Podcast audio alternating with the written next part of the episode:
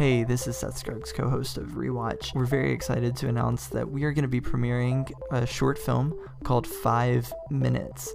It was directed by me and it was produced and written by Zachary Vaughn. We shot it back in December and we're getting ready to release it on August 28th at 6 p.m. It will be premiering on YouTube as a live premiere.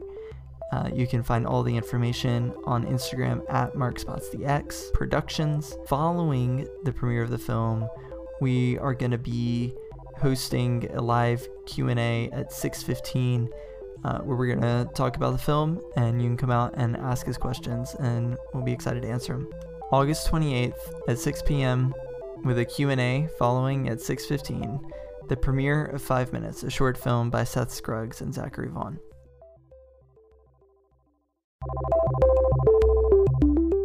Hi, my name is Seth Scruggs, and you're listening to Rewatch, a movie podcast about movies we love and movies we haven't seen yet. In a second, I'll be joined by my co host, Zach Vaughn, but before then, make sure you go ahead and subscribe to this podcast so you won't miss a single episode. We release a new episode every Monday. We hope that you'll join in on the fun and either watch or rewatch along with us. Alright, now let's get to the show.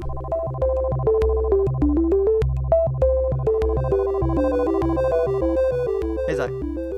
Hey Seth. Oh man, it's been two weeks. It has been, yeah. It's This is a very special double episode of Rewatch. mhm. Uh, we're also be, known as a the recording messed up multiple times as we were trying to record the previous one, and so we decided to catch up all at once episode. that that is exactly what this is. So we're going to be talking about not one but two movies. One of them chosen by Zach, one of them chosen by me. Uh, that's what we're doing tonight. Uh, it's been it's also been a crazy two weeks in that uh, a lot has changed in the world. Even even more so than last time, where we are in Tennessee, just announced a safer at home or a stay at home, rather, uh, declaration, for lack of a better word. Yeah. So, for further notice, we are just uh, chilling in our houses, I guess. Unless you work at a bank like me, and then, Unless you are an essential worker, which Zach is an extremely essential worker. Uh, I hope everyone is staying safe and healthy. So, hopefully, we can uh, brighten up some quarantine hours and talk about some movies. So, Zach, hit me with some facts about Butch Cassidy and the Sundance Kid. Butch Cassidy and the Sundance Kid was released in 1969. It is directed by George Roy Hill, who also directed The Sting. Both of those movies star Paul Newman and Robert Redford. Um, in this, Paul Newman plays Butch Cassidy, and Robert Redford plays the Sundance Kid. The movie was written by the one and only William Goldman. You may know him you may not realize, but you may know him from The Princess Bride if you are a Rob Reiner fan, Or if you just like good movies. or if you just like good movies. uh, this movie does have a the same uh, feel, I would say, as The Princess Bride, um, only as a buddy love western. Mm-hmm. Um, a little Blake Snyder genres in there. Um, but yeah, that's Butch Cassidy and the Sundance Kid at a very, very short summary. So it's worth noting before we jump into this entirely, we have actually talked about this movie. This is our third time now Yep. uh, because of some technical issues. So if it feels like we're skipping over anything. I promise that it was not our intention to skip over anything. Uh, we just uh, forgot that we hadn't talked about it. So, uh, Butch Cassidy and the Sundance Kid. Uh, I'll talk about my first impressions because I think I get to go first. Yes. So, uh, this movie I feel like fits really well into this like 1960s style of filmmaking that was kind of becoming popular at the time. Uh, it it reminded me a lot of Bonnie and Clyde, if Bonnie and Clyde were two dudes. Bonnie and Clyde, the 1967 Warren Beatty film, not the actual Outlaws. Though I guess Probably. I guess that would apply for them as well too. But anyway, reminded me a lot of Bonnie and Clyde. Reminded me a lot of The Graduate, uh, just in the way that it was edited. Uh, you know, it, the the dialogue is quick. The actors are great. What what are what were your kind of impressions on a second time around? Second time around, it's interesting because the first time I watched it, I wasn't as into it. Um, and after watching it a second time, I'm borderline obsessed with it. Um, and I went from the polar opposites of not being a big fan to being a huge fan. Um, but I I loved it. Um, we'll definitely cover this a lot in this part of the episode. Um, the writing is fantastic. William Goldman is a genius. He is the gold man standard for writing. Um, liter- uh, there are over and over again people talk about Butch Cassidy and the Sundance Kid as the example for how to write a screenplay. mm-hmm. Um, we've mentioned before Aaron Sorkin's masterclass. Amen. He mentions he mentions the the screenplay as a must read, a must study. Yep. Um, Lew Hunter's screenwriting 434 book. He mentions Butch Cassidy and the Sundance Kid as a much must read, much much must read, must watch. Um, Lou Hunter, if you don't know, is the is a professor at UCLA, uh, where he t- teaches the graduate program in screenwriting. Um, so he's a bit of an expert in the field. he knows he knows what he's talking about. Yeah, I'd say. um, so yeah, Butch Cassidy and the Sundance Kid is the go-to, um, the go-to screenplay for every great reason. Good. Well, uh, let's jump into it then. And let's start there. Let's start by talking about the screenplay. Because it's good. It's, It's real real good. uh so there's a lot of there's a lot going on in this movie, but I think that and I don't know if it's that I've I've been in two classes or I've done two things where I've like studied uh, William Goldman's script for this film. One of them being the screenwriting class that I took, and I'm, just took in college. The other being Aaron Sorkin's master class, both of which interestingly study the same scene uh, in different ways. Um, the opening scene of the film, Butch Cassidy is walking around a bank, and he looks around and he says to the guard guarding the bank, and he says, uh, "It's a beautiful bank," or, or "What happened to the old one? It was so beautiful." And the guard responds that people kept robbing it, and he said, "Ah, it was a small price to pay for beauty." And uh, interestingly, the two courses that I took that reference this, uh, my class at school, the textbook noted that uh, the character description for Butch is just absolutely fantastic. In a single paragraph, you know everything that you need to know about him, which is incredibly difficult. Uh, I think Zach will attest to this. Hopefully, maybe I'm just the only one, but it is really, really difficult sometimes when writing a script to just nail your character in like oh, absolutely. in one go. And so what what Goldman does is he just brilliantly nails like okay, here's the character and here's how he views himself and how he views the world in like three sentences and kills it. Aaron Sorkin comes in and then talks about that same scene as introducing the theme of the entire film as people kind of holding on to the past. Uh, and I think it's it's all brilliant. Uh, William Goldman's a good writer. I don't know what Mhm. else. What else do you have to say to that, Tuck? No, that's a good way. That's a good. Yeah, that's good. Uh, um, one other thing that I like um, is the stark comparison between Butch Cassidy's introduction and the Sundance Kid's introduction. Because Butch Cassidy is a very lighthearted, um, oh, I'm just gonna joke about it. It's not that serious. He doesn't And- strike you as someone who'd be out robbing banks and trains and such.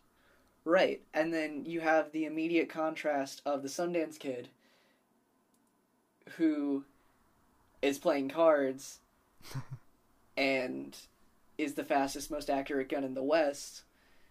And these two are together?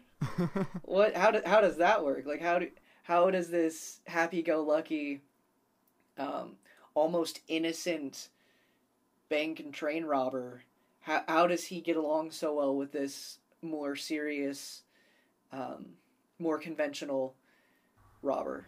And and what's interesting to me about that is how that dynamic is portrayed in other ways throughout the film as well. Like there's the obvious like Sundance is very quiet, uh, Butch is not. Butch smiles, Sundance doesn't. Butch is ready to go, Sundance isn't, like that kind of thing. But then it's also in several of the things they do. The thing that's coming to mind right now is the way that they treat women, uh, specifically where it's almost kind of how you wouldn't expect it in that Sundance has a girlfriend who he goes home to after every job and kind of has a life with and then Butch is out at brothels doing who knows what. And and I, I find that that dynamic very interesting and it just more contrast between the two characters. Yeah, there's a lot of really well choreographed contrast um, when they're uh, when they're backed up against the cliff by the posse, and uh, Butch is this lighthearted guy, and Sundance is the serious, the one you'd be you'd assume would be the bravest of the two. Um, and Butch suggests they jump, and Sundance is like, "No, absolutely not. I will not. Absolutely not. I'll go down fighting before I jump off this cliff into water." Mm-hmm. And so that's cool contrast because you see this stoic suddenly go like, "No, no, no, no, no," um, Not gonna happen. because he can't swim. Um, which also comes back later. what's interesting or cool i don't, I don't know I, I keep using the word interesting i should probably use another word uh, to describe Fascinating. fascinating maybe uh, one of the things that i liked uh, about or it, see i like the word interesting because it i can communicate it i thought that it was that it was there and i'm recognizing it without t- saying that i liked it because i don't know how i feel about this anyway one of the aspects of the film is how the dialogue is delivered versus how it's written. Um, I feel like in some movies you can tell this dialogue was not written to be delivered this way, but it was delivered this way. Uh, a film that comes to mind is The Trouble with Harry, uh, which is an Alfred Hitchcock film starring Shirley MacLaine, and it is written to be a screwball comedy. It, it is a screwball comedy but it's Alfred Hitchcock, so he directs it like a Hitchcock film. So it's this quiet, suspenseful thing, but the dialogue is you can tell the dialogue is kind of meant to be funny and quick and delivered in a different way. And I felt that kind of in this film. Um, not in a bad way, but it felt and this feels more like a directing thing to me where the writing is kind of meant to be delivered quick. William Goldman writes kind of quippy dialogue. It's why I think Aaron Sorkin is head over heels for William Goldman because he has he owes this huge debt to him in that in that regard. And but he, he he's doing this thing and it's it's very quippy and Princess Bride is very quippy. Uh, but Paul Newman and Robert Redford, who are fantastic actors, they're wonderful and they do great in this film. And I want to state very clearly, I am not saying that Paul Newman and Robert Redford are bad actors, but they the they're directed slower than the script is paced, which I think is interesting. Yeah, it would it would definitely be a very different movie if it was directed by Rob Reiner like The Princess Bride was. Mm-hmm. Um, and it would definitely feel even more like The Princess Bride if it had been directed by Rob Reiner because it would have been fun. It would have been uh, yeah, faster, uh, quippier, um, cut people off as they're talking a little bit sometimes. Um, instead of, but it might have lost. It probably would have lost the classic Western feel. Oh, definitely. because definitely. of how slow it is. Definitely. I think one of the reasons it succeeds as a film is that kind of slow, slower paced direction in a more Western style that allows you to take in the vistas of what's happening. Which, uh, while we're talking about pacing, that brings me to one of. There were two parts of this film that I really, really loved. And that was the writing, and then this, which is the editing. It definitely fit the era and the genre. So this movie comes at an interesting place in film history where so it's 1969. So Martin Scorsese makes his first movie in 1969.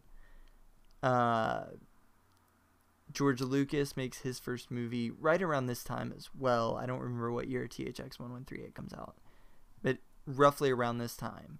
A lot of Francis Ford Coppola is about to start making movies. Coppola, Coppola. Francis Ford Coppola. I've only heard it Coppola, Well, but there are two P's. there are two P's in however you say it. So Francis Ford Coppola is about to come out with his movies where he comes into the 70s and basically makes at least two of the greatest movies that are like in our canon, which are The Godfather and Apocalypse Now for those keeping track at home. Uh so he comes in and makes both of those movies. So everything is kind of shifting and the kind of pivot point is a couple years before 1969 with Bonnie and Clyde and The Graduate, which, if I remember correctly, both come out in 1967. So both of those movies kind of represented this shift in where Hollywood was going and how it was changing and more youthful, more uh, violent, more sex, more, um, you know, kind of going against the rules of the studio system a little bit, uh, self financing in the case of Bonnie and Clyde. So, very, very different uh, in all of that. And this movie, I think, is very representative of that, that kind of shift that's happening. And people will kind of look back at it and point to it as uh, one of those movies as part of that shift. There's your little bit of film history for today. In a VFX class uh, I took at school, we looked at editing, um, just straight up editing, not even not even specifically VFX for a short time. Um, and Bonnie and Clyde was the talking point in that section. Yeah, it represented this change from a very straightforward kind of editing. Um, obviously, cross cutting where we're cutting between two scenes that are happening at the same time in different places.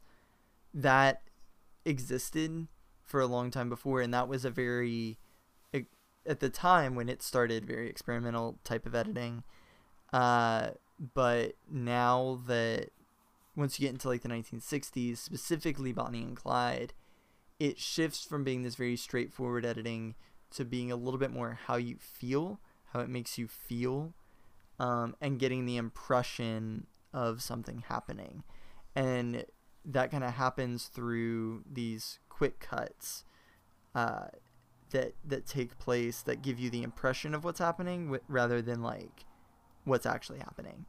And that goes back to actually something we will probably talk about later in this podcast right here, uh, where we talk about montage and how Alfred Hitchcock would define montage, which is more it's when we think of montages now, we think fast music and like quick cuts and like showing a passage of time, but it can also just mean a series of quick cuts. Um, and they, they give you this kind of impression of what's happening without necessarily showing you every single thing that's happening. And that happens a lot in uh, Butch Cassidy and the Sundance Kid. A lot of film history and a little bit of film theory there. Yeah. Uh, so something interesting to jump back to the screenplay. We've we've talked about this before, um, but it's structured very interestingly. Uh, it's not. It doesn't feel like a normal film, um, and it, right. I think uh, Goldman said something about that, right? So in the writer's commentary, Goldman describes uh, the the the break into the third act as being when Butch, Sundance, and Etta arrive in Bolivia, which is roughly about a third, uh, a third of the way from the end, so two thirds into the movie, um, which is interesting to me because conventional three act structure is not even thirds like that. Um, conventional three act structure is first act, act one, uh, act two is about half the movie, and then act three. So when you say act, what do you what do you mean? When you talk about a three act structure, what is that? So when I use the word act, it is a major change in the area of the story. Um, so like act one in the in what I would describe as the conventional three act structure, act one is the setup up into the big thing that happens, often called the inciting incident. Um, and then act two is there's usually part there's usually two parts. There's the first half of act two, which is the beginning of the adventure, um, up into the halfway point, and uh, there's a lot. Your B story will gen- generally be in there if there's a B story, um, and that'll continue a lot of rises and falls up into the end of Act Two, which starts Act Three, which is the ex- the the big excitement and then the end. Um, the in other terms, you have Act One is uh, the normal, Act Two is the journey, and then Act Three is the new normal. So, what's interesting about because you said Act Two is normally half the film, but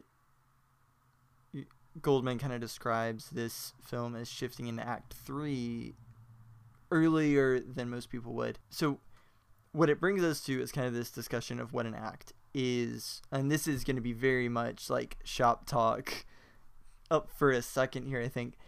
But an act, pe- different people define what an act is differently, and it sounds like what Goldman's doing here is defining an act differently, where most of us would describe it as falling on a certain story shift. So, uh, we we would describe it as happening, you know, when this happens, then we shift into another act. But Goldman kind of takes it and says, well, no, it's kind of when the story, when we change locations, when there's a major story shift or a time shift or something like that. So a lot of times you hear acts in uh, a two act play, like a like a musical, and often there is in that in the intermission when we go into act two there is a major location change or there is a major time jump or something like that. But it can also just mean the story shifts and something happens. Goldman here is kind of referring to the jump in Act 3, which he says happens when they go to Bolivia, right? Yeah. So he describes that as the the kind of the beginning of the third act.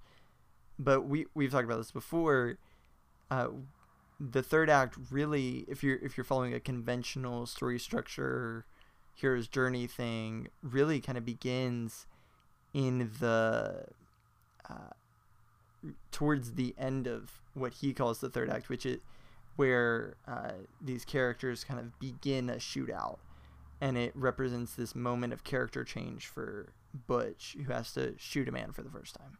I feel like we're we're on the same page with that. yeah. Kind of. oh yes. Yeah. I think I see that as as a I see that more as the beginning of Act 3 Mhm. Um, either either that scene or like right after that scene, right around that scene is what I would describe as the beginning of Act Three.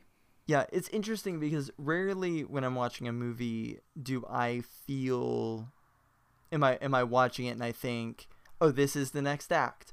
All right, we're in the next act. You know, I might in the middle of the movie be like, "Okay, that was the inciting incident," or, "Oh, okay, here's where we are now."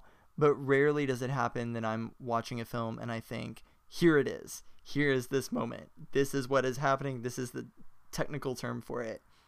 And I got that when watching this movie at that point where I was like, oh, act three. There we go. There it is. And so it's interesting to me that Goldman is like, no, all around, this is just a, this is a good film. Um, Yeah. Now, that said, do you want to, you want to talk about what we didn't like as much in this film? Yeah, so there are two scenes that as as people not born and alive in the 60s um, when these movies were originally coming out um, there are two scenes that stick out to us as I would say is weird. I appreciate Um, you acknowledging our biases here because I definitely wouldn't have done that and would have just jumped I'm- into blasting these scenes. I'm all about defining cultural differences. Um, yeah, so like, um, So there are two scenes. Two scenes. There, there are two scenes. Yeah, one is Butch Cassidy riding a bicycle with Etta Place, as the song "Raindrops Keep Falling on My Head" plays, and that's it. He's It's- just riding the a bike with her. Solid That's two it. minutes. It's a, it's yep, the full, the full song, and then he falls off.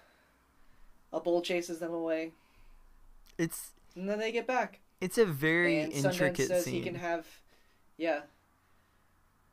And Sundance basically says he doesn't care about Etta. But that's after that scene, so Yep, that, so it's not even that's of actually the- it gets yeah.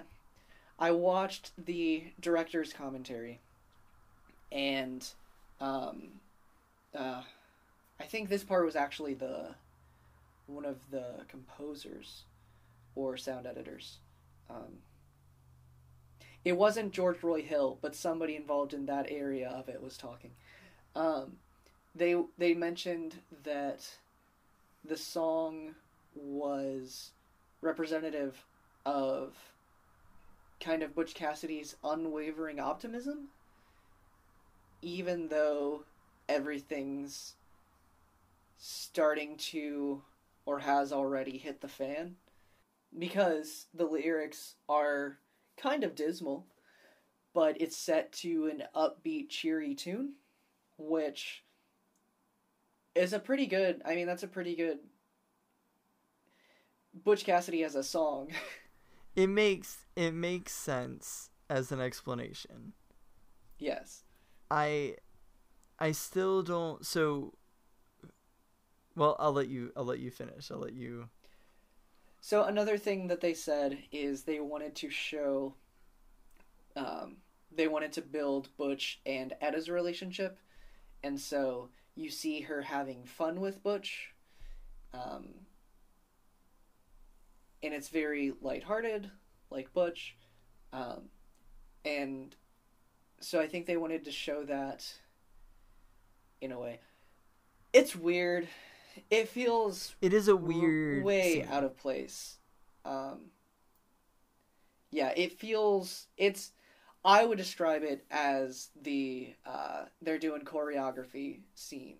from White Christmas. They're doing choreography being from yeah, um, or the Gotta Dance from Singing in the Rain. I would I would disagree with you on that one. Um, but our disagreement our disagreement on that scene is well documented. Yeah. um, because at the very least, there's a story reason for that scene, but that's that's a th- th- that's for another time. Uh, Yeah. So, uh, the thing about this raindrops keep falling on my head scene, uh, for me at least, is that I don't feel like it fits tonally in a very quiet, methodical almost movie to suddenly be, hear raindrops keep falling on my head just feels out of place. Yeah. I don't feel like it is consistent with uh, Butch Cassidy's character to be like riding around on a bicycle. And, like the showing up on a bicycle, I get. The like goofing off on a bicycle, I don't. I feel like that's like bro, you're about to rob a train twice, and you thought, let me get a bicycle, take a girl out on it, and then just like goof off. And, and that just Yeah, doesn't think- feel. I think even though he's as lighthearted as he is, I feel like Butch Cassidy's age is what makes that feel weird. Yeah. Like if he were like if he were low 20s, Yeah. it wouldn't be as weird, but the fact that he's like 30s, 40s, Mhm. that's that's what makes that He's feel a- off to me. he's a grown man and he's not the kind of guy who as a grown man is going to just walk around you know riding around on this bicycle goofing off it just that isn't him uh the other scene that we both had uh both took umbrage with was the photo montage that happens um it is Etta, Butch, and Sundance in New York, kind of right before they jet off to Bolivia to get away. They, they to New York. And rather than just have them go through New York or jump to them straight in Bolivia, we get a full, I don't even know how much of them It's about a minute and a half. about a minute and a half of just photos and recreations of famous photos of Butch Cassidy and the Sundance Kid and all of this stuff before we get to them actually like in Bolivia. You watched the commentaries. Tell me tell me about Yeah. this. There was very little on this one. Um, basically, what they talked about is um, uh, William Goldman mentioned that George Roy Hill knew that for that sequence he wanted Scott Joplin playing in the background, and that there was a picture, an actual picture of Butch, Sundance, and Etta that they recreated for it. That's about all I got from the the commentaries. That's about all that they mentioned. Yeah, and again here the music feels off. The, it doesn't feel quite right. And again the uh it it just it both scenes slow down the film so much. Where it feels like okay, we're moving, we're moving, we're moving, and then suddenly we're gonna stop for two minutes and watch Butch on a bike and listen to raindrops keep falling on my head. And then we're going we're going we're going. And it's especially for me especially the uh the photo montage it feels like we're going to Bolivia. Like we're finally getting everything we want which means either the movie's about to end because they're going to get everything they want and we're going to end or the movie's really about to go downhill because they're going to get everything they want and then it's going to all fall apart which ultimately is what happens. So my my issue with that is do we need to stop? Do we do we need that? And obviously it's weird to ask a question of that of a movie that is 50 years old, but And that we've already gone on and on singing its praises. Yes, because it is great.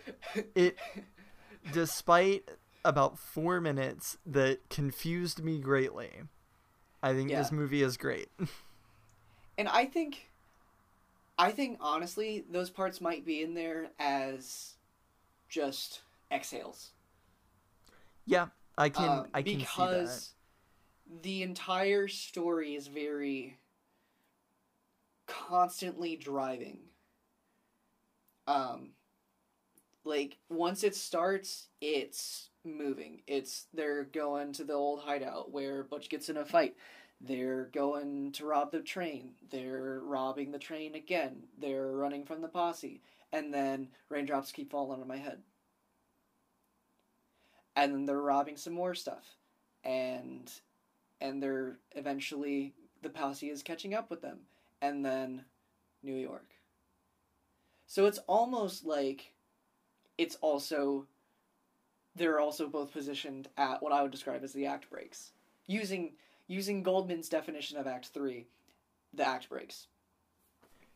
Yeah, I mean that that does make sense. Uh, yeah, I think that especially if you're trying to find a structure for the film, those give you very clear delineations of here is the film, here's the structure of the film.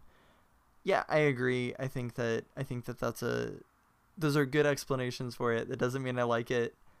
Right. Yeah. It still it still feels very tonally And it- off and different and it it's a drastic change of pace that is a little whiplashy.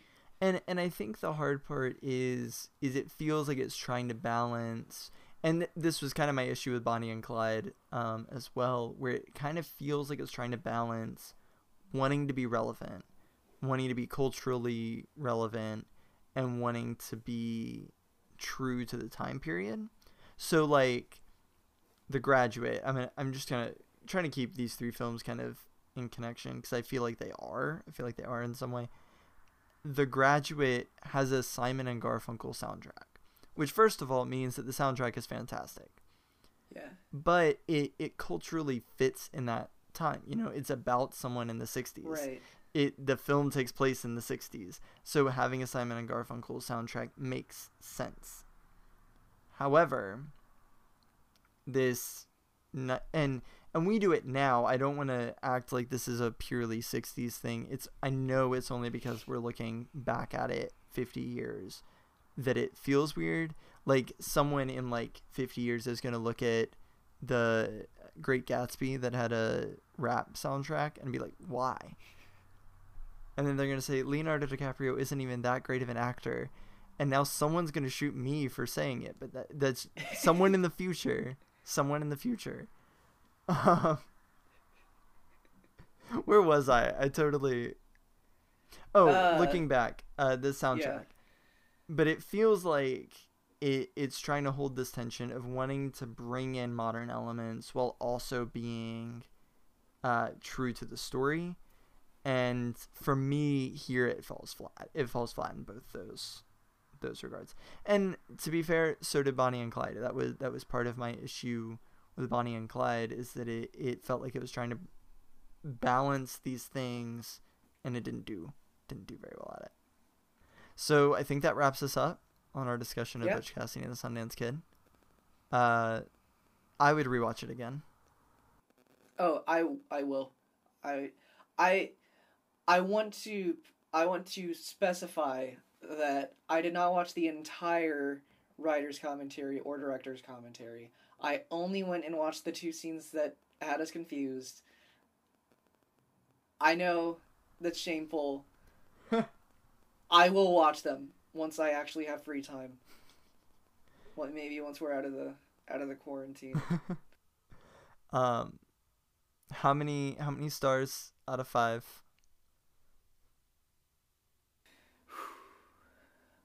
I would say this is a four point five. Solid. I I'm gonna give it. I give it a four out of five. Um, I think it's a great film. Uh, but for me, I feel almost like a judge on Dancing with the Stars, like or something like when we do this. Yeah, it, it's a. It would have been a ten, but for me, for me, this this part.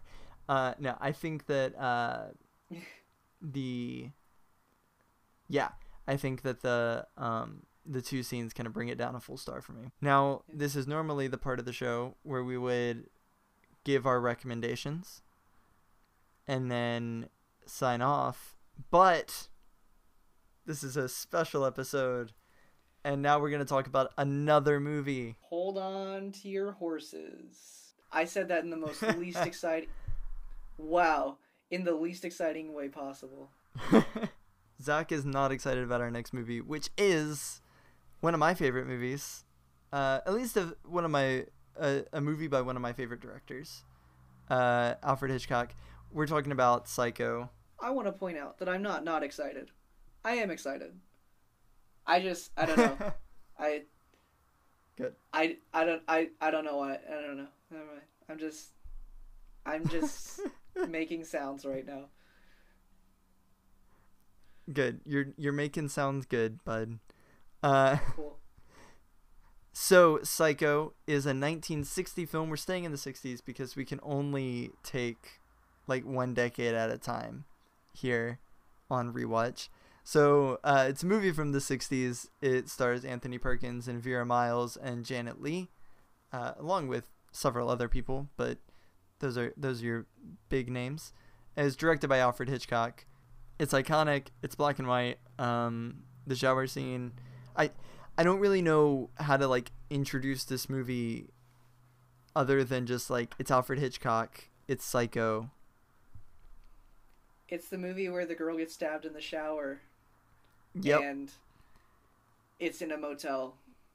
There you go. Uh, and that I feel like that's all about. That's about all you need for this movie. Yeah. Um, Except that sets you up to where I was when I watched it.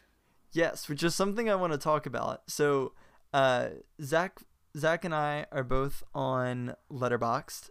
Which, if you're not on Letterboxd and you like movies, you should be. Uh, and if you are on Letterboxd, you should be following me and Zach, because you should. Uh, and so before we before we start on uh, what we liked, what we didn't, first impressions, all that stuff, it, would you be okay if I just read your your Letterboxd review? Yeah. Okay, because this might serve as your first impressions. If you have anything to add to this, but before before we really get into um, all of our thoughts, I want to read your Letterboxd review because I think it's amazing. Uh, I thought I had basically seen Psycho, despite never actually sitting down to watch it. I was wrong. Turns out there's an entire second half that I had no idea about.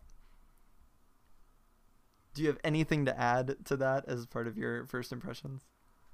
I mean, I could leave it there, but I, I mean, really, there's so much more to the movie than I think most people think. Most people, because, like, when I was going into it, I was like, oh, this is the movie where the girl goes to the motel, the guy stabs the girl in the motel. End of movie. I didn't know that only ha- that happened only halfway through the movie. Oh, it's And less so when that happened, halfway I was like, "Oh, this is we're 40 minutes in.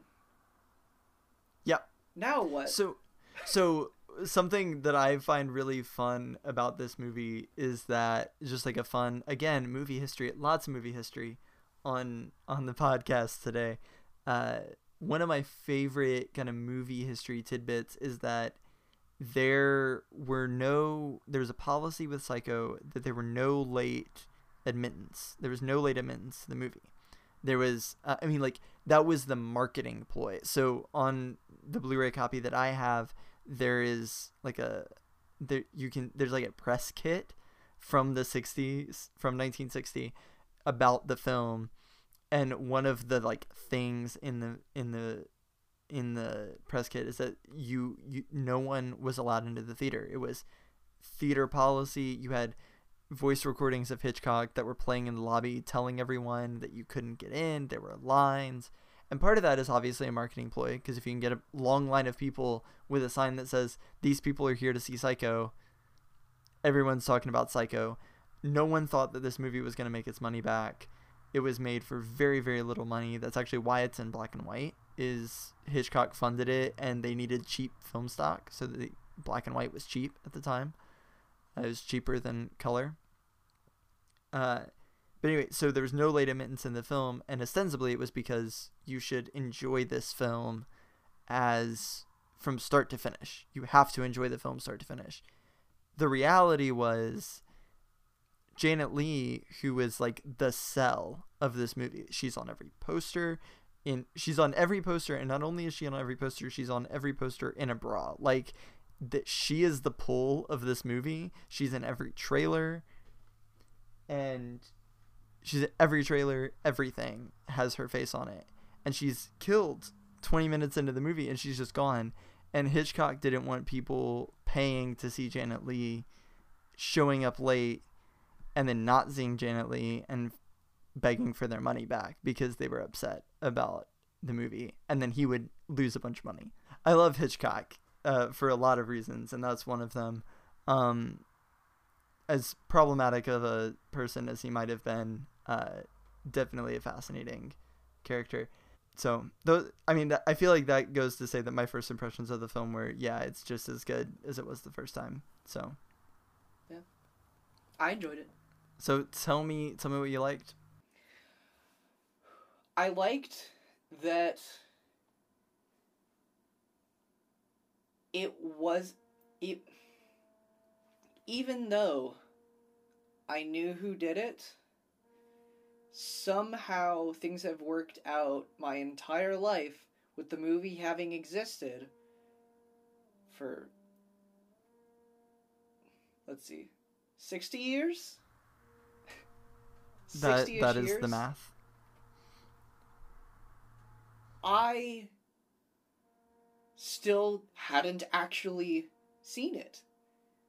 Like even though I knew all of the references, like oh, I know that she screams while she's getting stabbed in the shower to the uh, to the super high pitched strings. I knew the chocolate going down the drain. I knew uh, Norman spying on her. I knew I knew the birds in with in that, which foreshadowing to the next Alfred Hitchcock movie.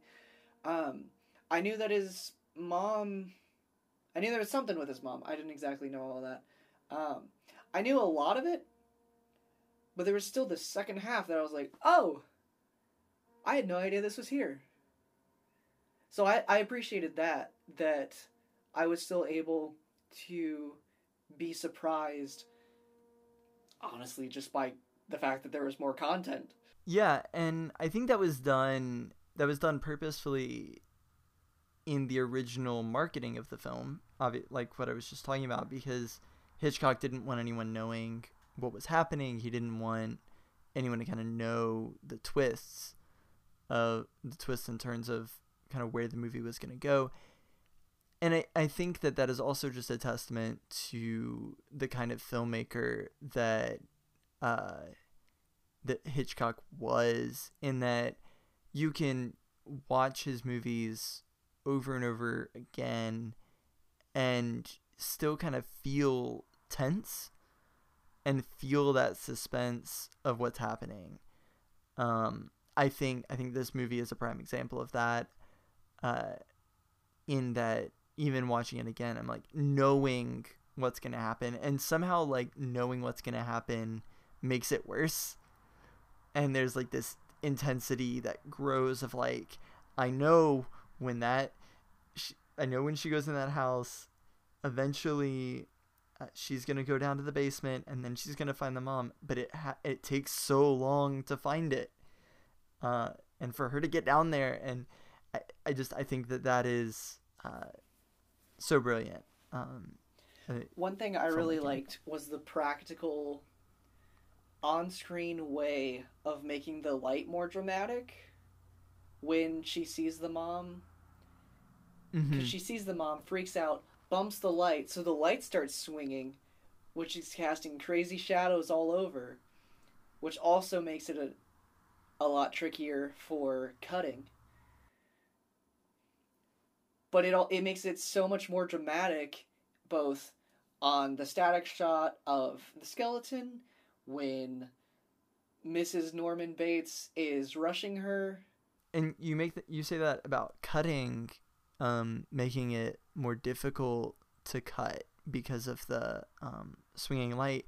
but it almost intensifies the scene that the light doesn't necessarily match in every cut because it's Right. everything is going so crazy.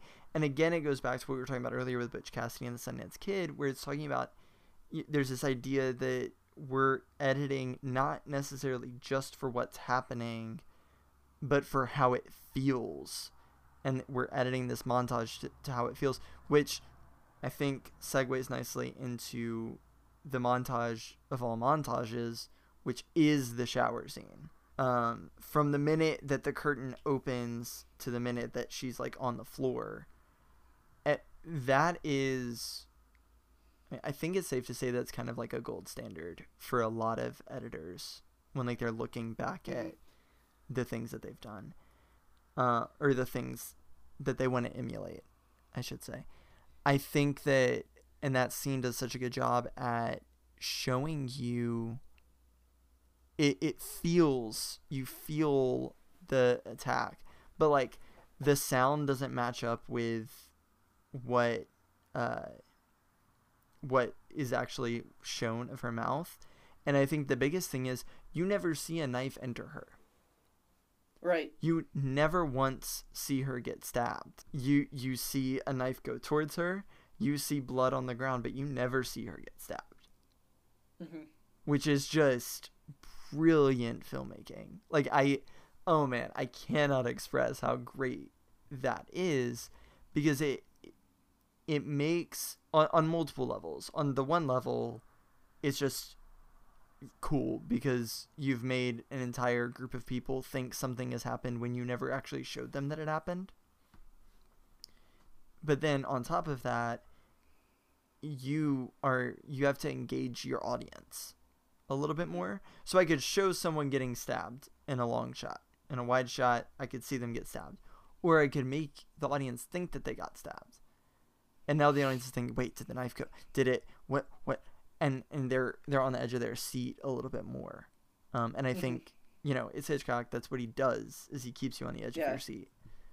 Um, and I think that that scene, more than probably any, um, in Hitchcock's repertoire as well as many many other filmmakers' repertoires, uh, it it is great. Uh, you mentioned the score there as well, that iconic violin stuff that happens there. Uh, I want to talk for a second about Bernard Herrmann, who did the score. His first film that he ever scored was Citizen Kane. And the last film that he ever scored was Taxi Driver. So I mean, I don't even know what to what to do with that other I mean, I just said I said Citizen Kane and Taxi Driver and we're talking about Psycho. So this man did all of them. hmm Um, this is one of the best scores of all time. Uh, Bernard Herrmann, I mean, obviously, I, I kind of gave his resume a little bit there. Basically, uh, you know how, like, you've probably heard John Williams scores a couple of times if you've seen Star Wars or Indiana Jones or Superman or any other Spielberg movie that exists. You have heard a John Williams score? Bernard John Williams owes Bernard Herrmann, uh, as far as like as far as uh, movie composers go, and man, I mean, it's just the score in this film is great. Uh, the cinematography as well. hmm I there was something that that frustrates me a little bit about the beginning of the movie. I get that this was the 60s. Cameras were big. Cameras were difficult to move. That's some really s- unsteady panning right off the bat. Like I'd get I'd get I'd get points off if I did something with that bad panning in a class at school. And like like like if I I I would I've done I've done some uh some volunteer pre-screening with a film festival, and I I would I would keep I would make note of that. It might not take points off, but I would make note of that if I saw that in something now. But no, it's Hitchcock. Yeah, gonna say, but your name isn't Alfred Hitchcock, and you didn't you didn't make at least fifteen classic movies in your life. So, I know. That's just it's just something I noticed. and I say fifteen, I'm not even necessarily thinking about a certain fifteen. Um, I think that you just pick a cross section of his career and you've got fifteen, like at any point. Mhm. Um, Just just something I noticed. Yeah. Uh, other than that, I think that the cinematography in this is fantastic. Oh, absolutely. Yeah. Hitchcock again famous for how he moves the camera, how he puts the audience in the point of view of the characters. I mean, just famous for that. And this movie is no different. This movie is an example of that in a lot of ways. Uh, I, man, he just he kills it in this movie as well. So I Pun looked it up. there is there is one shot that uh it is less than half a sec it is less than a second long where the camera it's a it's the camera is looking it's a top uh, bottom up i guess of the shower head so the shower head is right over the camera Mm-hmm. Shooting around it. He built an oversized shower head for that one shot and used less than a second of it. Granted, I've that's happened on our stuff before. Like, I'm sure that's happened on one of your sets. I'm sure it's it's happened on plenty of mine.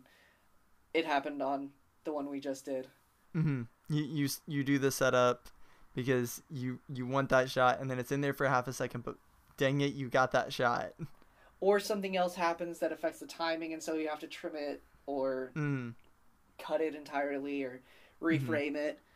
Yeah, I I think that in conjunction with the cinematography, the what's really cool about this film is the editing and that there are really really slow shots, really really long, really really wide where lots of things are happening. And then there are sequences where the it's cutting like crazy and you can't necessarily take in every th- single thing that's happening. Going back to the montage where you you think that she is getting stabbed. Um, but you know there are also other things where you know he plays with the foreground, midground, background a lot, where you can see see things that are happening before they happen. Um, and you know see things coming that a character can't, or you know the camera moving up and down the stairs with the private uh, detective is he's going up and down. I think that that's that's so brilliant. I could I could go on and on about Alfred Hitchcock and how much I love him. I I do want to talk a little bit about uh, kind of the meta narrative of this film because it is there's a pretty famous mer- meta narrative of this film in that broke a lot of rules uh, at the time. Uh, not to get into too much technical film history, uh, but there was a different kind of moral police happening at the time. Uh, so now we have the Motion Picture Association of America. People give them movies and they say R, PG, PG 13, G. At the time, there was a different group, uh, and they had a very different code, um, a published list of things that they said couldn't happen in a in a movie. And Hitchcock said screw you and did them all. Well not not all of them. There there are several things he didn't do. Um uh but uh one of them one of the things that he couldn't do or he was told he couldn't do was uh show a toilet flushing on screen and he said I no I'm to do it and he did it uh That actually was by uh, that was the writer who wanted to do that. Yep. Uh, the the writer said he wanted that, and Hitchcock said, "If you can justify it, I'll do it." and and the only way they got away with it was the fact that she was she's flushing uh, pieces of paper, not uh, human excrement. Uh, as you might imagine, the shower scene also ruffled many a feather of a bunch of old white men. So yeah, it, it, this movie caused some problems. Interestingly, it's rated R now, after the Motion Picture Association of America reassessed the film. Uh, I didn't expect that. Uh, there's not a lot of Yeah, there's not a lot of objectionable content in this movie. yeah. I could see. R seems a bit extreme. I could see PG thirteen. Definitely, definitely. It'd be stretching it to put it PG, but Yeah. it, I think I think it sits a pretty comfortable PG thirteen in my book. Mm-hmm. Uh, is there anything? Is there anything about this film that bothered you, other than obviously the toilet flushing? Um, is there anything about the film that you were like, yeah, kind of wish that hadn't happened? The toilet flushing didn't bother me. It was a it was a joke. Zach. Oh, oh, yeah. um, I can't really think of anything. Um, I think I think no, I think I can't think of anything.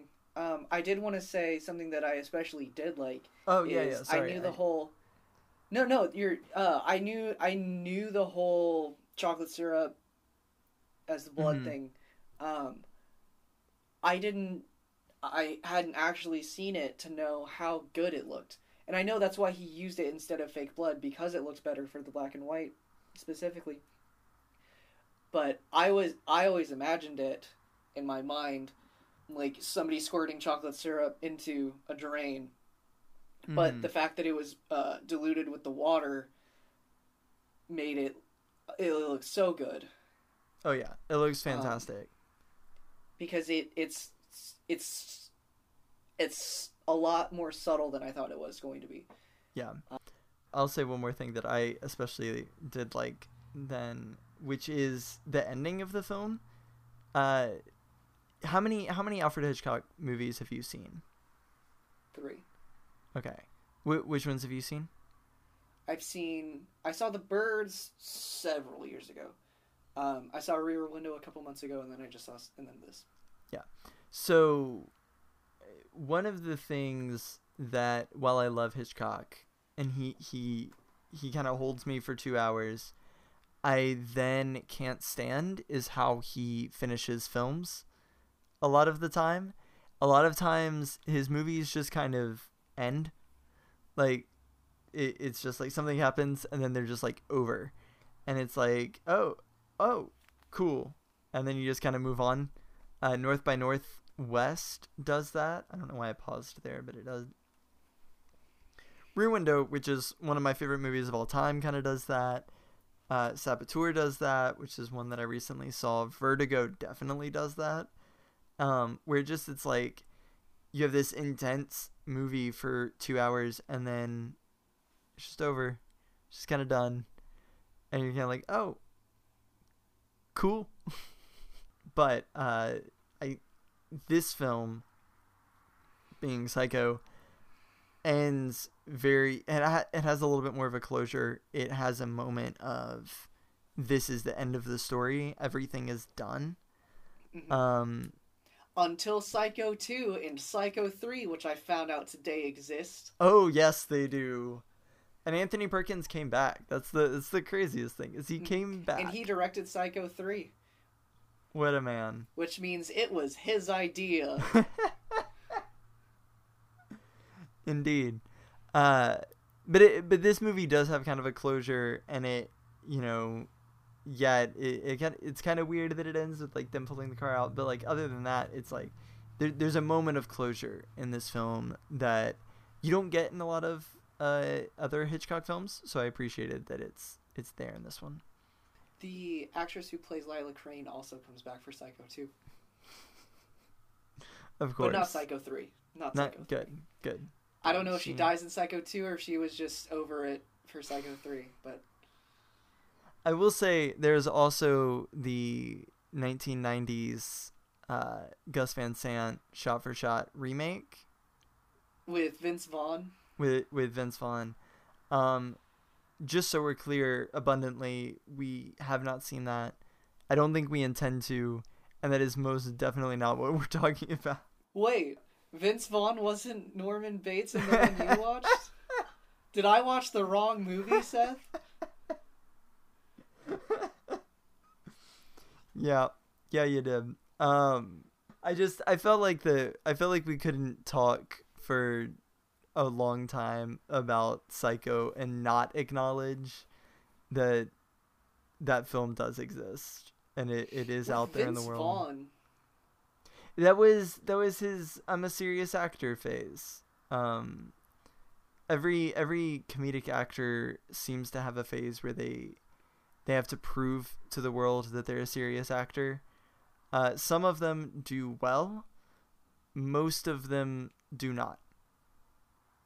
So that was that was Vince Vaughn's. Sometimes you're Jim Carrey, and you're a better serious actor than you are a comedic actor. Yeah. Sometimes you're Jim Carrey and you do The Truman Show and The Majestic. Other times you're Vince Vaughn and you do a shot for shot remake of Psycho with Gus Van Sant, who also directed Good Will Hunting. So, like, he's not a bad director, but it, it, they used the same script. I don't know if you knew that. For the for the remake, they used they used the same script. Uh I mean, that's that's cool in concept, oh yeah. but it's but not the way it happened. Nope. Not with Vince Vaughn Nope. as Norman Bates. Not without you. You have to get you have to get somebody with clout to redo it, but nobody with clout would redo that. Nope. Nope. So you can't you can't really think of anything that you would have disliked in the film. I mean, I wish Norman had been better at lying to the cop, but I can't. I can't criticize consi- like consistent character choice. Like, he's, Yeah. he's been on his own for ten years. He's not going to be good with people. He's not going to be good at lying to the police. Yeah. I get that. I get that. Or e- even if he's good, he's not going to be perfect at it. Mhm. Mhm. Purely from a social skills point of view. Yeah. Yeah, I guess I guess I can get behind that.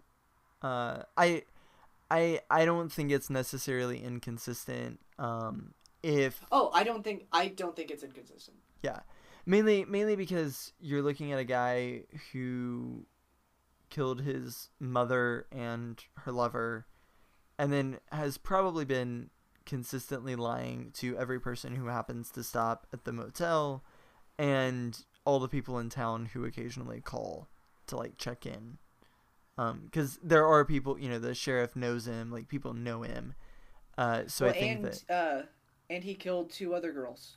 Yeah. So i think i think that's probably pretty consistent um Yeah, I I wasn't saying that it was inconsistent. I'm saying he. I wish he hadn't, but I get he did because that's Norman. Yeah. I uh the the only thing that I didn't necessarily care for this time around, I I got it the first time around. I I didn't care for it as much this time was the psychoanalyst who kind of explains everything about who Norman Bates is. Um I get why it's there. Interesting. It kind of reminded me of uh Daniel Craig's donut hole monologue from Knives Out in a weird retroactive sense. hmm Uh, significantly less funny. Yeah.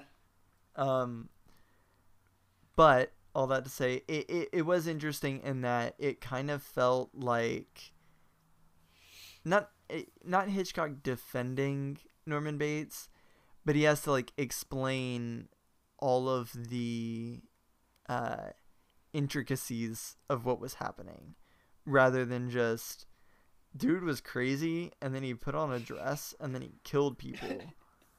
like because because you kind of get okay he's pretending to be his mother like you get that um and you kind of make that connection but it's like uh, do do I need more? Me personally, I didn't, but maybe Yeah. some people did. I do I do like that it's that conversation where it's revealed that Norman killed his mom and her lover. That it wasn't murder suicide. Yes, I do think that needed to be be revealed. Um, and I think that, that shows more intent on him. Yeah, definitely, definitely, uh, yeah, and that's that's obviously a very like nitpicky thing, and I get why it's there. Um, I might have, I might have done something different. Um, uh, I think you know maybe instead it would have been interesting to see the actual interrogation. Um, but at the same time, I don't know if that takes away too much of the mystery of the character. So I just I just thought of the one thing that I do wish had been different. Mhm. I wish Anthony Perkins voiced the mom. Yeah, It I- bothered that me that they had another actress voice the mom mhm. because that that's that to me is a cheating that does change.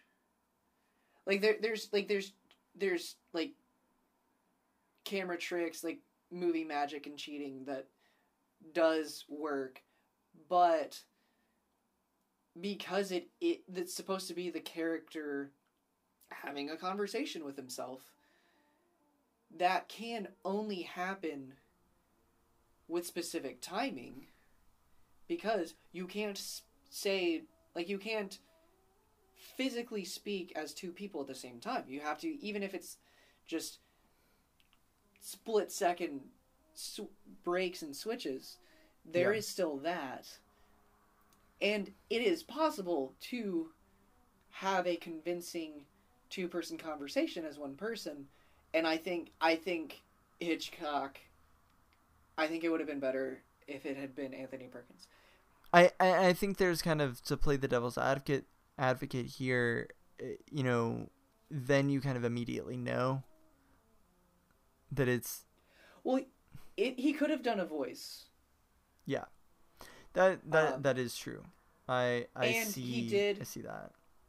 he- I I saw that he he removed the low end from Norman's voice after the murder when he was going the blood my god my god the blood so he could have even like played with the audio to make Mhm. it sound less like him and more like a woman but I think it should have at least started as in that scene in that take Anthony Perkins playing both Yeah.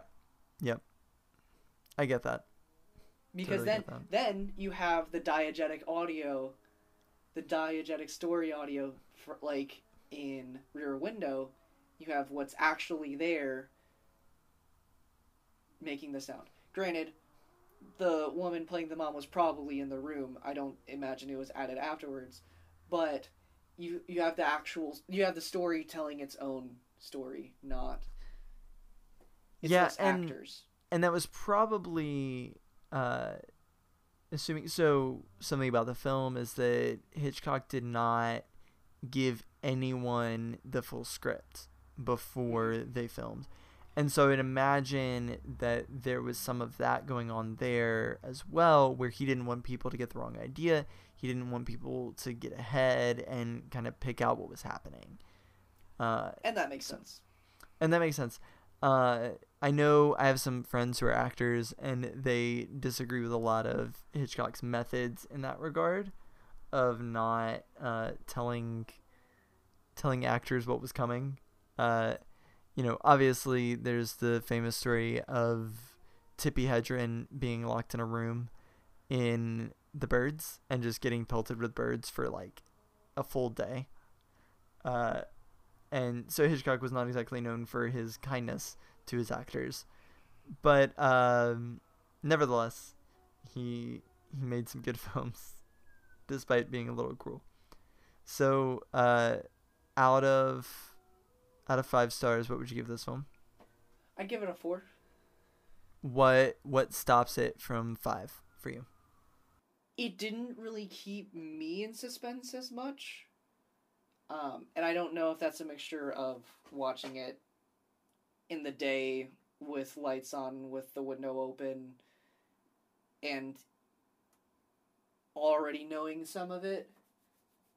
Um, it it was good. I think it felt um, it felt 60s acted a bit at times, if that makes any sense. Definitely, definitely. So Um, that kind of flat. Choppy, choppy, very formal. So four stars. Four stars from you. Four stars. Yeah. Cool. And I'd say I'd say generally it was more because of the 60s acting. Yeah. Yeah. I I give it five. Uh, because I think for me it did hold me in suspense. So would you would you rewatch this one? Probably. I don't think I'd rewatch it on my own, but if a group of people are just watching it, I would absolutely I'd obviously join in. I I definitely will. Um, I've been trying for the entire time that I've been dating my fiance to uh, get her to watch this movie. Um, and I have the rest of our lives to convince her to watch this movie. I highly doubt that will happen, but uh, we're gonna we're gonna try it. Uh, so yeah, I will I will I will be rewatching this movie multiple times. Uh, definitely. All right, so that actually brings us to the actual end of our special special double episode uh, we're doing right now. We made it. And We made if it. If you're listening to this, you made it. Thank you. Yes, Thank, thank, you. you. for sitting through the whole the whole twice as long yeah, of us. It also- that also means that uh, if you're listening to this after a full week of technical difficulties, we finally were able to record a podcast. Yeah. All right, so Zach, hit me with something that you watched in the last week or so that you would recommend to anyone, especially now. Let, yeah, especially now that everyone's kind of in in quarantine, they need something. What do you What do you give them? So I've only been able to watch the first episode, which frustrates me because the previous show created and directed by the director of this one, I binged each season as it came out. I am not okay with this. Is the name of the show. It is amazing. It is directed by Jonathan Entwistle, which is a fantastic name What a name! for a fantastic creator for a fantastic show. It's funny, it's moving. Even in the first episode, I already relate to a lot of the characters, um, a lot of their frustrations, and the people they hate, and the people they love. Um, I'm really excited for. I'm really excited to just actually have time to watch stuff and be able to finish the show off. Um, yeah, I am not okay with this. It's on Netflix, Netflix original. Um, I am okay with that show. Good. Uh, my recommendation is Indiana Jones and the Last Crusade. Uh, man, what a great film. Uh, it's just, it's so good. It's one of my favorites. Uh, I watched it last night with some friends on Netflix Party, uh, which is a browser extension you can get to watch stuff with friends during this time of being away from all your friends. Uh, so it was a great time. I I loved it. Uh, cannot recommend that film enough. It is also on Netflix, so highly recommend it. Uh, now, before you tell us what we're gonna watch for next week, uh, I do want to. We're we're already running long. Uh, it's already a long episode. Uh, so I want to give, and I'm kind of springing this on you. I did not tell you we were gonna do this before. Uh, but we've mentioned a couple of times this is our what fourth episode, so we've mentioned probably three times at least uh, that we are we've been working on a film. Uh, we have been uh, working a lot on a film. You especially have been working very tirelessly. We're very tiredly on this film. Uh, so kind of, but we're we're wrapping up. Give me. I want to hear like a little bit. I obviously I know because I directed it, so I know where we're at. But I want to hear kind of from you where where are we? What's happening? That kind of stuff. So we just we we finished finished it. Um, we I exported the final cut, the final file a couple days ago, and at this point we are still waiting on festivals. We have submitted it to a couple festivals already. Some festivals aren't open yet, or uh, submissions ended earlier this year, and so we'll do it next year. Um, so we are still waiting on festivals submitting them to, submitting it to that. We're getting ready to do a private screening for our casting crew and our amazing Indiegogo backers. Um, people who gave a certain amount of money. Um, we said on it we would give a private screening. We were going to do that in person, but that's a bad idea right now. So we're going to do it online, and it's going to be awesome. And we're going to get to thank them just excessively um, over that live stream, and I'm I'm excited for that aspect of it. I'm excited to be able to maybe not even face to face, but like to, to, to thank them audibly, um, because it we could not have done it without all of their help, and not even just financial help, but encouragement and support. Some of them sent us props that we didn't have to buy. It's hmm we've had fantastic support throughout this entire process. And and it really did turn out great. Um, and I can say that because Zach did such a lion's share of the work that I can say that it did turn out great. Uh, uh, and we're really we're really proud of it and excited to show it. And hopefully we'll be able to show it uh, in a more public way soon. We'll know kind of after we know what festivals we fingers crossed festivals that we get into, uh, and we'll be able to uh, share it with the world soonish. Uh, that's exciting. Now, uh, now that we have that kind of little update, Zach, hit me with what we're watching next week. Next week we will be doing Zombieland. It's a drastic change in in genre, uh, but it's hilarious if you like that kind of movie. And uh, it's got Woody Harrelson, Jesse Eisenberg, um, Emma Stone, and Abigail Breslin, and Bill Murray. We've been we've been doing very uh, serious dramas, um, for the most part. gonna, So it feels shake it up. feels like it's time to do something a little bit a little bit different. It's not gonna scare me or make me uh, emotional. So I think this is probably a good one. well, cool. That's great. Uh, Yeah. I'll see you see you next week. Yep.